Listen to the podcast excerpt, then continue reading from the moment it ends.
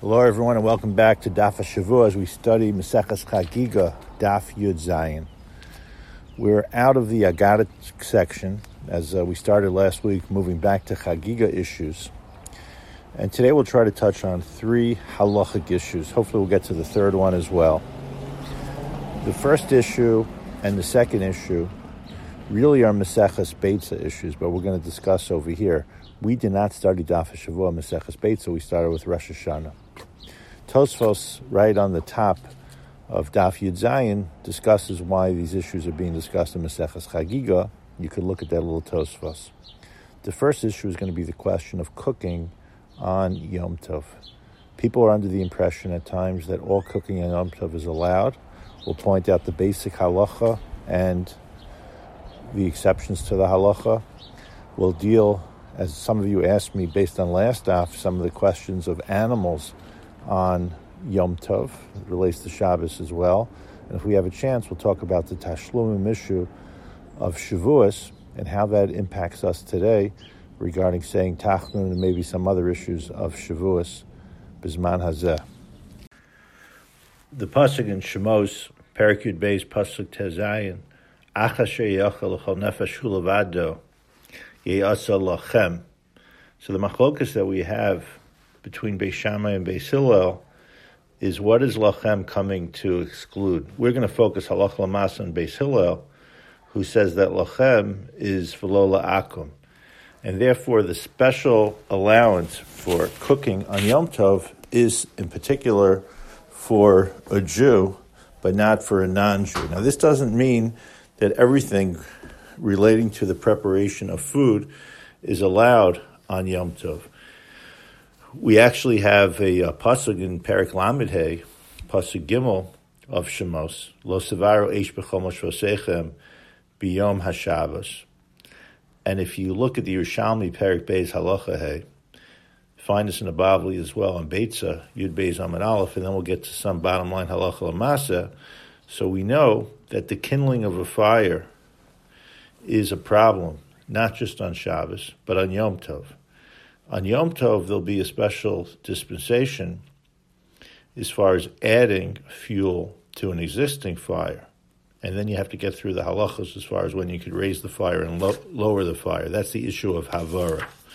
But we're going to focus just very briefly, at least in the first part of the shiur, not so much on the havara issue, but on the bishul issue, which is the question that comes up in this Gemara relating to, we get into discussion through the Shlamim and the Ola.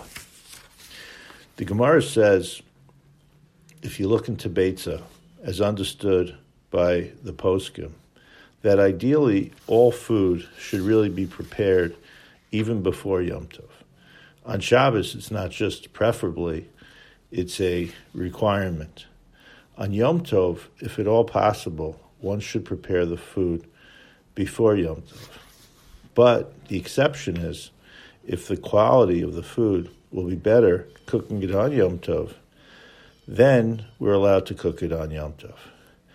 Halach Lamasa, you find is discussed in the Rambam, Perik Aleph, Mechas Yom Tov, Halacha Hey, Shulchan Aruch, Taf Tzadi Hey, Mishnah Berurah Sifkat on Zayin.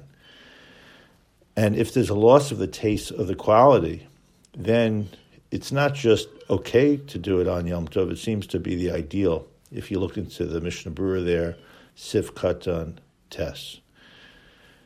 Once we allow the cooking to take place, then if you put in a little bit extra, that will not be an issue. Even though we have a separate question of being able to prepare for one day of the Chag until the next day of the Chag, which would not be allowed but if, the, there's a little bit extra in there, and we assume that it helps the taste just by cooking the regular recipe, then there would not be a problem with that. What I wanted to just touch on very briefly, because that's what relates to in the Gemara, is the cooking for a non-Jew. This comes up halacha lamasa in the situation of inviting a non-Jew for a seder. So without getting into the questions of having intermarried couples at our events, etc., but let's say there's a non-Jew, even a co-worker, maybe somebody who works for us. So, following Beis Hillel, and you see this discussed halacha lamasa in the Shulchan Aruch, Taf Kuf Yud Beis Sif Aleph, just to bottom line it, is you can't do malacha or do any cooking for a non-Jew. It would only be allowed for a Jew. You can't do anything for a non-Jew on Yom Tov with any of the dispensations that are given for malachos on Yom Tov. But in particular, we see this pasuk in the context of cooking. And therefore, since it's not permissible to cook for a non-Jew on Yom Tov, to invite a non-Jew to eat with us, we're going to end up finding ourselves in a challenge. Not that there's an inherent problem in inviting them, but we're concerned that if we need some extra food, then you'll end up cooking for them. This again, Taf Kuf Yud Beis Aleph is spelled out. However, when Yom Tov occurs on Shabbos, you're not going to end up having this restriction, since the Jewish host is not even going to be able to cook for himself or for his own guests, for his Jewish guests. So this becomes a, a halacha that when it comes to a seder, ironically, a seder that's happening on a Friday night, on Shabbos there would be less of an issue, actually no issue, to invite a non-Jew. Interesting discussion about non-Jews participating in the Korban Pesach, maybe not eating the matzah, but we're going to leave that aside for now. But halacha lamasa, again, cooking on Yom Tov is allowed for a Jew if there's any additional quality. We know that you're not allowed to cook from one day to the next day, but if you have extra food in there, then and it's going to affect in a positive way the quality of the food, then we would allow having a little extra in there. A non-Jew could be invited and therefore cooked for, uh, could be invited for a Shabbos meal because we're not going to cook. You can't invite a non-Jew to a meal taking place during the week um, when it's a Yom Tov. Now, halacha lamasa, one of the questions that comes up that I've had to address is how about a person who is becoming a ger in the process of education? And I'm not going to be able to deal with that now, but the poskim deal with that, and maybe there's a, an exception that is made. But ideally, until one is Jewish, Shabbos is the time to invite them if they are not Jewish. In the same simon of the Shulchan Aruch, Taf Kuf Yud Beis, and in Sif Gimel, we previously mentioned Sif Aleph. The Mechaber says that just like it's forbidden to do any malacha on Yom Tov, and we're talking here about cooking for a non-Jew, so too one would not be able to do a malacha if it relates to one's behema, to one's pet.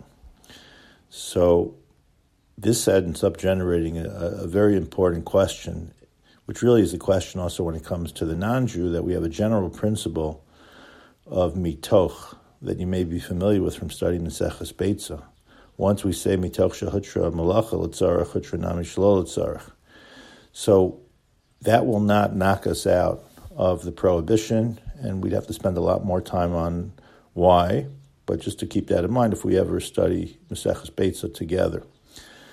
But the general approach will be both to whether it applies to cooking for non Jews, cooking for anything that is not for the use of a Jew. And this situation includes a behema as well.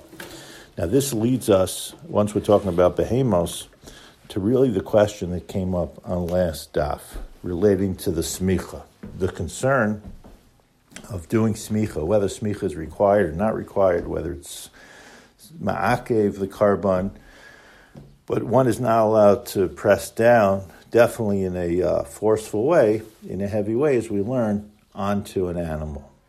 And the question is, why not? What, what prohibition is that? Whether we're talking here about Shabbos or whether we're talking about Yom Tov. And if you look at Rashi, as we saw last in last week's daf, and you find this in Maseches Beitza as well, it says because you're not allowed to use an animal on Yom Tov or Shabbos. And what I'd like to try to just explain is halacha lamasa. How does that play out with our pets, with our dogs, with our other animals that we may have in our homes? Before getting to some of the durabanans relating to animals, I just want to point out that we could be dealing with deraisas. One of the common questions that we get actually relates to these parshios that we're learning now about the Mishkan and the relationship between the Mishkan and Malachos of Shabbos. Those studying Masech Shabbos is going to become very familiar with this. So you find the Gemara in uh, Masech Shabbos and Daf Chav Ches Beis talks about the Malacha of Tzad, which is capturing a behema, how we learned it out from the Mishkan, where they would obtain hides that were required for the leather and for the different coverings of the Mishkan, and that the animals had to be uh, taken. The way they were taken is through being captured. There's a general assumption, just to give you very briefly, in the halachas of capturing, that there has to be a confinement that takes place. And there's a big kula when it comes to domesticated animals uh, certain animals that were even on the farm that were well behaved, if we could use that terminology, and therefore they were by definition confined. So by closing the door on them, let's say if you have a cat or a dog, it's really not going to be considered to be a, it's not considered to be a violation of this malacha. You look in Shulchan Aruch, Shin Tezayin, Sif Yud Beis, the Ramah there, the Mishnah Brura, Sif Katan, Nun Tes the issue that does come up, I had to deal with this halacha recently, is let's say someone has a new animal, a new dog, who's not yet accustomed to its new owner. So there may be an issue there.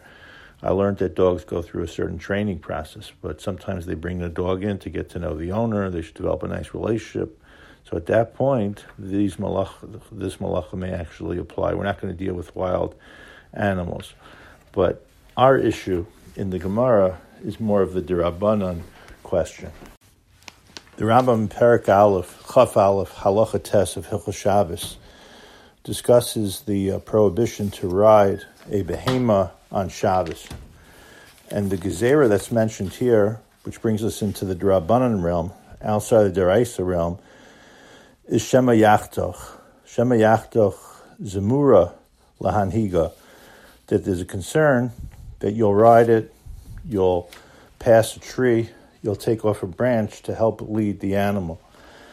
As far fetched as this may seem, this clearly has been codified and enacted as a Gezerah Durabanan. It's a Gezerah of Kotzer, really of Tlisha, which is different forms of ripping a branch off on Shabbos and taking something from the ground. And in the Rambam's formulation here, it's just like you can't do that. You can't hang from an animal. You know, you can't climb onto an animal, and you can't even lean on an animal. As we connect this back to our Gemara. Now, the only exception that the Rambam makes, or a broad exception, we'll see the relevance of this, is you're allowed to remove a load from an animal because of Tsar Bali. You also find in the Gemara in Beitz on Daf Lamed Vavam Beis another reason that's given the concern of going beyond the Tchum. Yerushalmi talks about the possibility of Shvisas Behema. But either way, this is all codified lahalacha as a prohibition. Shulchan Aruch Orach Chaim Hilchos Shabbos Shinhei Sif Yudches Ein Rochan Agabi Behema, and then it lists the other prohibitions as well, with the exception of the Tsar Bali Chayim. This leads us, of course, to saying that animals are, by definition, in disuse. They have no functional purpose and therefore would be considered to be muksa. Muksa is an Issa but it's of course based on these concerns and it's in fact a muksa machmas gufa. So, how do we end up dealing, let's say, with a dog on Shabbos? You look into the Mishnah Brura, you look into the Sha'ar Hatziyun, right, in Shinhei Sifkat Samach Aleph, Shinhei Sifkat Nun Beis, we have this very broad prohibition relating to behemoths. The Sha'ar Hatziyun actually brings down the Shvisas behema as well. So when it comes down to it, animals really can't be dealt with on Shabbos or on Yom Tov. However, there is an exception because of Tsar Bali Chaim, and you can find this in the Mishnah Berurah, just the bottom line at Shin Ches, Sivkat and Kufna and Aleph, where you could grab an animal, hold it around its neck, and walk it in order to prevent or alleviate its tsar. This would be done, let's say, with a leash, which is the best possible way. So here you have a balance between the tsar balichayim, which also would be a prohibition, but it's not a free for all, especially if you're in a situation where you may end up carrying it. And then to carrying it would be prohibited, even if it's done in a place where there's no Eruv, because here you're dealing with Hotzah, which is an Isser Doraisa. And this is spelled out in Shinches Sif Mem, Mishnah Berurah Sif Katan, Kuf Mem Vav. Now, how about touching or petting an animal? So this is really prohibited. That would be my first response, and if someone asked me, I'd say you shouldn't do it. There is room for some flexibility. There's an interesting tshuva of Reb Moshe. Reb Moshe Orach Chaim Chelik He Simon Chaf Beis has a whole bunch of muksa shilas, a very important tshuva. But it's very bottom line. It, sound, it looks a little bit more like some of the questions that I'd asked Reb Chaim Kanievsky, where you don't necessarily see the whole development, but clearly there is development behind it. And Reb Moshe says that in a situation where there's hana, pleasure, in the context of kids enjoying, he's talking about uh, some birds, then this would be so far away from the prohibition that we have in the Gemara. So I think this is what some rely on when it comes to petting uh, pets, touching pets, but on the surface, it's a little bit of a stretch. I'm not saying Ramosha is a stretch, but it's not clear that Ramosha is really giving an allowance. There's a, a sefer, a very beautiful sefer, Tiltule Shabbos, has parts of it in Hebrew, some of the most important in English, and the author of this sefer says he himself spoke to Ramosha, and Ramosha did not allow the dealing with animals at all with pets on Shabbos or Yom Tov, except for the walking, which would be to prevent a Tsar Bale Chaim issue. So hopefully we've brought this all to you, all connected to the smicha, which seems to be something irrelevant to us today, but hopefully we showed the relevance. We didn't have an opportunity to get to the Shavuos piece in Tashlumin, but Baruch Hashem, it continues on to the next daf, so that's how we will start next week's year. Have a great week of learning.